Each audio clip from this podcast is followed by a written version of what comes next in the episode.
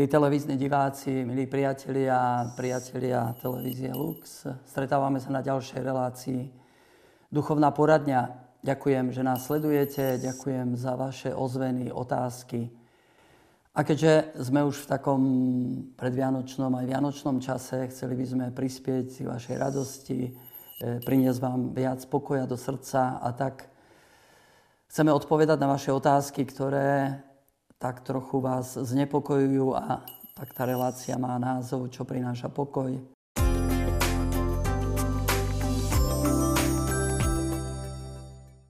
A môžeme hneď e, odpovedať na prvú otázku, ktorá vlastne, myslím, reaguje na našu reláciu o tom, že kresťania sú rozdelení. Otázku sme dostali mailom od nášho priateľa Vladimíra. Pýta sa, chcel by som sa opýtať, ak Duch Svetý vanie aj mimo katolickej cirkvi, ako je možné, že ten istý duch káže katolíkom uznávať pápeža a protestantom zase, že ho uznávať nemajú. No, ako to je? Trošku tak e, cítim z tej otázky možno trochu takú pochybnosť, či naozaj duch Boží vanie aj mimo katolíckej cirkvi. Ja by som chcel povedať, že naozaj duch Svetý vanie, kde chce. Poznáme ten citát z Jánovho Evanielia. Vietor veje kam chce, počuješ jeho zvuk, ale nevieš, odkiaľ prichádza a kam ide tak je to s každým, kto sa narodil z ducha. Vietor teda veje, kam chce, nemôžeme ho nejako uskladniť, kde si uzavrieť. A tak je to aj s duchom. Nevieme presne určiť, že Duch Svetý len tu pôsobí a tam nepôsobí. Treba veľmi jasne povedať, že Duch Svetý nespôsobuje nikdy rozdelenie. Duch Svetý nerozbíja kde je duch Boží, tam je sloboda, ale tam je aj jednota, tam je pokoj. Otázka možno znie, e, o akých protestantoch sa bavíme, alebo akých katolíkov máme na mysli. Poznám veľa protestantov, mám priateľov, ktorí majú veľmi dobrý vzťah k pápežovi, čítajú jeho dokumenty, počúvajú kázne, príhovory, a myslím si, že, že tak nejako v srdci ho uznávajú. A trošku mám obavy, že sú zase aj katolíci a mám obavy, či aj nie, niektorí kňazi, ktorí nie celkom prijímajú napríklad aj názory pápeža Františka. Teda skôr asi ide o to, či ide o človeka, ktorý sa narodil z ducha a naozaj je vedený duchom. Ak je vedený duchom, duch vždy vedie k jednote, nie k rozdeleniu. Je pravda, že ľudia z e, protestantských cirkvách nežijú tak e, formálne pod autoritou pápeža, ale o tom sa vedú ekumenické jednania a na to sú ekumenické komisie. Na druhej strane však e, vidíme dnes taký určitý posun v celej tejto otázke aj v tom ponímaní. Pekne to píše e, v knihe Svetlo sveta emeritný pápež Benedikt, keď hovorí, niektoré protestantské spoločenstva vyhlásili, že si vedia predstaviť čestný primát rímskeho pápeža – okrem iného ako hovorcu kresťanstva. Hovorí pápež Benedikt a potom do, dodáva, že už to je veľmi dôležitý krok. Svojím spôsobom pápež často vystupuje ako hovorca všetkých kresťanov. V mnohých otázkach a veľkých otázkach etiky sa vyjadruje v mene nielen katolíckej círky, ale v mene kresťanov a tak je aj príjmaný. A zvlášť myslím aj tento pápež František, ktorý je prijímaný u mnohých a mnohých protestantov svojim učením, postojmi a celým svojim správaním akoby robí ten krok ústretový k tomu, aby ho mohli prijať ako autoritu. Medzi mnohými možno spomeniem takúto udalosť. V máji tohto roku e, bola v Ríme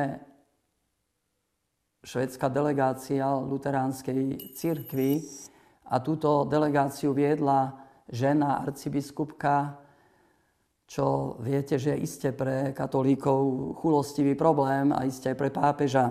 Pápež oslovil túto ženu ctená sestra a e, povedal im, že luteráni nesmú byť naši oponenti alebo dokonca konkurenti, ale že sme bratia a že všade sme povolaní budovať jednotu. Či to nie je krásne svedectvo o, o jednom duchu, či v tom nemôžeme vidieť a vnímať Božieho ducha. Alebo spomeniem ešte jednu udalosť. Asi 100 pentekostálnych pastorov prijal pápež František na súkromnom stretnutí v máji 2015. Uskutočnilo sa v malej sále susediacej s aulou Pavla VI. a bolo charakterizované veľkou srdečnosťou a duchom modlitby za jednotu uviedlo tlačové stredisko Svetej stolice. A ďalej uvádza, skupinu viedol pastor Giovanni Tretino, s ktorým sa František pozná ešte z Buenos Aires. Minulý rok osobne navštívil ich komunitu v talianskom meste Caserta a v prihovore sa ospravedlnil za účasť katolíkov na akciách proti evangelikálnym cirkvám. Znovu ide o osobný vzťah, o priateľstvo, o lásku, o ľudskosť. A myslím si, že všade tam, kde sú tieto hodnoty, tam pôsobí Duch Svetý.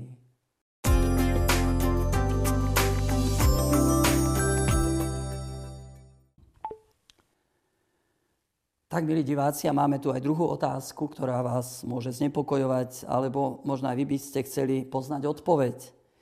Posiela nám ju jedna sestra, členka klubu priateľov e, televízie Lux.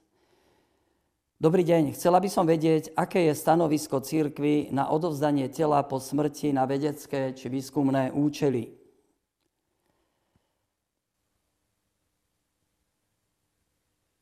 Ja by som hneď tak priamo odpovedal e, z katechizmu katolíckej církvy, kde sa píše v bode 2300 s telami zosnulých treba zaobchádzať s úctou a láskou vo viere a nádeji na vzkriesenie. To je postoj katolickej e, církvy a myslím, že to tak nejako aj vnímame, aj vôbec postoj statočných ľudí. Pri pohreboch často počujeme tie krásne slova. Kresťanským pohrebom preukazujeme mŕtvému ľudskému telu príslušnú úctu, lebo v ňom sídlila nesmrteľná duša. Lebo toto telo bolo chrámom Ducha Svetého. Keď si uvedomíme, že Boh je nejakým spôsobom prítomný všade, ale v človeku prebýva ako v chráme, tak to je res sacrum. Človek je vec sveta.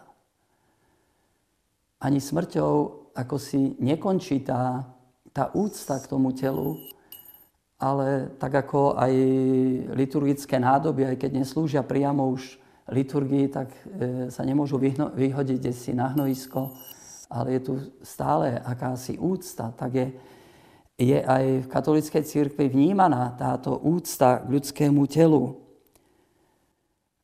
A tak sa môžeme pýtať, je teda dovolená v církvi kremácia?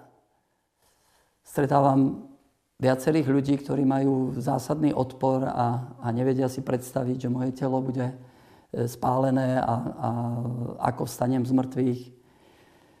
Odpoveď církvy je, církev dovoluje kremáciu, ak nie je prejavom úmyslu spochybniť vieru vo vzkriesenie tela. Bod 2301. Napríklad, že neviem, rozsypeme popol, kde si pomoria tak, aby už nikto ma nikdy nemohol skriesiť a podobne.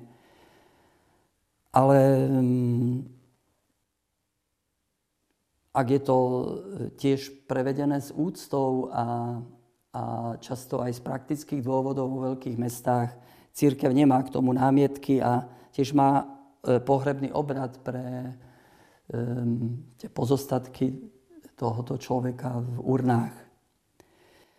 A tiež je tu ešte ďalšia otázka, ktorú vlastne nám dala, podala naša diváčka. Ako je to s vedeckým výskumom, či darovaním orgánov s ľudským telom po smrti? Znova katechizmus katolíckej církvy hovorí, pitva mŕtvol môže byť morálne prípustná aj pre vedecký výskum.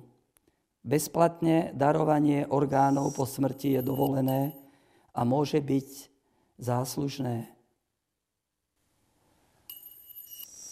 Je to teda dovolené, ak je to v súlade s morálkou všetko, ak je tam zachovaná úcta. Hovoril som s niektorými e, lekármi, ako im tiež aj pri štúdiách medicíny zdôrazňovali, keď išli na pitvu, že sa musia správať úctivo, um, a nevystrájať tam pri, pri týchto úkonoch, že vlastne ide vždy o telo, ktoré nieslo nesmrteľnú dušu. A tiež je známy výrok dnes už svätého pápeža Jána Pavla II., ktorý povedal e, kde si v Amerike, um, orgány vám v nebi už nebudú chýbať a tu na zemi môžu niekomu pomôcť. Čiže môže byť záslužné naozaj e, darovať orgány potrebné niekomu pre život. E, to, čo sa tu hovorí, je, že malo by sa to diať bezplatne, aby, aby to nebol nejaký obchod. A keď ide vôbec o ľudské telo, myslím, že dnes je vo svete akási taká schizofrénia. Na jednej strane je tu veľký kult tela, e, množstvo fitness centier, množstvo wellness centier, čo je dobré, a ja sám sa snažím trochu udržiavať svoje telo v kondičke a, a v takom zdraví. Um, ale na druhej strane je často e, ponižované ľudské telo, zneužívané a, a často aj po smrti je, je také, tak nejak degradované, sprofanované. Um, stáva sa, že, že nemá kto prevziať e, mŕtve telo v tých e, pohrebných ústavoch vo väčších mestách, napríklad aj v Prahe. Nikto sa nehlási z blízkych, ako by bolo e, na obťaž a v podstate nejaká vec, ktorú treba odhodiť. Na druhej strane si pamätáte tú kontraverznú výstavu Badis, ktorá bola v Prahe, potom aj v Bratislave. 20 ľudských tiel e, preparovaných a, a stiahnutých z kože, ktoré tak akoby zabávali ľudí, sú pri takých úkonoch športových či tanečných. Um, Myslím si, že je tu taká snaha um, akoby poprieť tú konečnosť ľudského bytia a, a tak nejak znížiť e, váhu toho mementa smrti, že smrť sa hlási, proste nás, nám pripomína, že sme tu dočasne, že aj toto moje telo raz e, zomrie a ako hovorí svätý Augustín, vo chvíli smrti sa zmierim so svojim telom. Koľko tu zápasíme s telom a nevieme si rady a hambíme sa, nevieme ho prijať a, a prekonávame choroby a uvedomujeme si, že, že ja vstanem z mŕtvych vo svojom tele. Nebude to toto telo, ale, ale také, ktoré mi dá Boh. Sejeme, ako hovorí svätý Pavol, do zeme telo pominuteľné, vstane nepominuteľné sejeme krehké, stane slávne, oslávené, väčšné a, a tu veľmi nepomôžu nejaké otázky, ako to bude, čo bude. Skôr je potrebné ako si žiť statočne, e, nie z lásku a viac a viac sa otvárať preto, aby moje telo bolo viac chrámom Ducha Svetého. A o to krajšie bude potom v tej väčšnosti, myslím si, a, a bude to veľké prekvapenie tak ako to hovorí jeden gorál pekne, že tam, tam bude všetko tak, jak tu, tylko celkem inačej. Všetko bude ako tu, len všetko, len celkom ináč. Tak tešíme sa, sa na to prekvapenie a, A ešte k tým ľudským telám, vlastne e, aj teraz na Vianoce sa nám pripomína, že slovo sa telom stalo. Keď Boh prijal ľudské telo, tak musí to byť čosi nádherné, čosi, čo si zaslúži úctu, čo nemôžem odhodiť ako nejakú starú handru a že si vymením pri prevteľovaní za nejaké iné telo. A tiež e, vnímam, ako si Boh úcti a váži ľudské telo aj tým, že Slávime slávnosť na nebo vzatia Pany Márie. Ona bola vzatá do neba s telom i dušou. S ľudským telom. Čo ma tiež udivuje, často máme prípady, že po smrti to ľudské telo je neporušené, ako u svätej Bernadety alebo u Pátra Pia, keď vlastne pred smrťou všetky rany sa zahojili a, a akoby v úvodzovkách sa zmieril s tým telom, s tým utrpením a, a ono je neporušené. Ľudia môžu teda pozerať, aj prosiť o príhovor. Alebo ešte jeden veľký svetec e, zo Sýrie, e, svätý Šarbel, ktorý má tiež neporušené telo a, a vlastne po jeho smrti cez niekoľko mesiacov vyžarovala veľká žiara v celom tom údolí. E, tak vlastne vo východných cirkvách, že svetý je ten, ktorý po smrti žiari je akoby prežiarené to telo čím si slávnym, nebeským. Tak sa pozera církev na ľudské telo. Kedy si sme možno viac zdôrazňovali duša, duša, zachránime dušu. Dnes vnímame, že, že celý človek má byť zachránený. A, a ja ako človek, Michal, s telom i dušou budem žiť s Bohom. Telo bude skriesené a, a oslavené v nebi.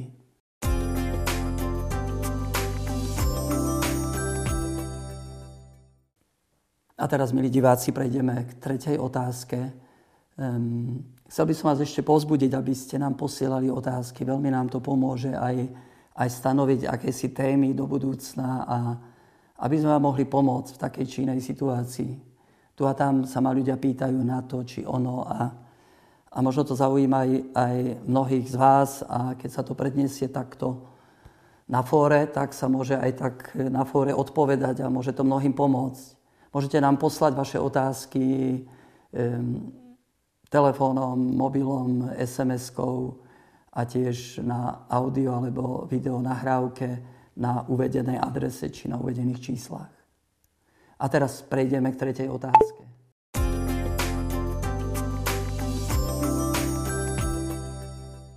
Začína sa rok milosrdenstva. Je mnoho ľudí, rôznych ľudí, ktorí mm, so sebou nesú rôzne hriechy. Preto sa chcem opýtať, e, je naozaj Boh schopný odpustiť každému?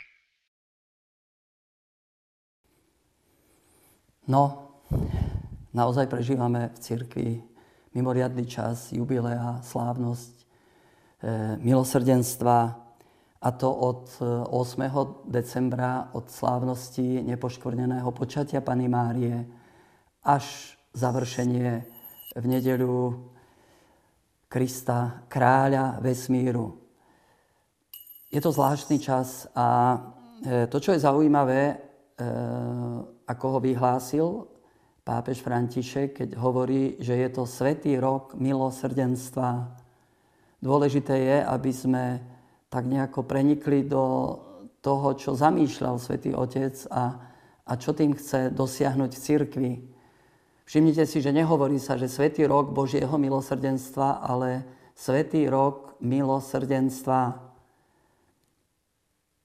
A pápež e, potom dodáva, premýšľal som, ako urobiť círke viditeľnejšou pre svet a aby mohla ešte viac splniť to základné poslanie a to zviditeľňovať Božie milosrdenstvo vo svete. Či jeho zámer je, aby aby to milosrdenstvo Boha sa zjavilo vo svete cez nás, cez ľudí, ktorí žijeme v cirkvi a, a máme to milosrdenstvo prinášať všade, kde žijeme. Preto aj heslo či motto e, tohto slávenia je buďte milosrdní, ako je milosrdný váš Otec. Je to z Evanielia podľa Lukáša 6.36.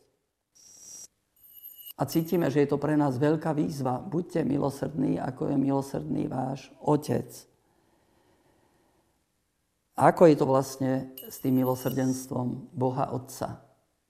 To, čo chce pápež a o čomu ide, aby bol vyzdvihnutý Boh nekonečne milosrdný, aby bol zviditeľnený viac a viac Otec plný milosrdenstva, ktorý pozýva k sebe všetkých, zo všetkých strán. Tak ma vždy udivuje tá veta zo svätého písma, že Boh, Otec, ktorý je dobrý aj k nevďačným a zlým, to je niekedy šok pre nás.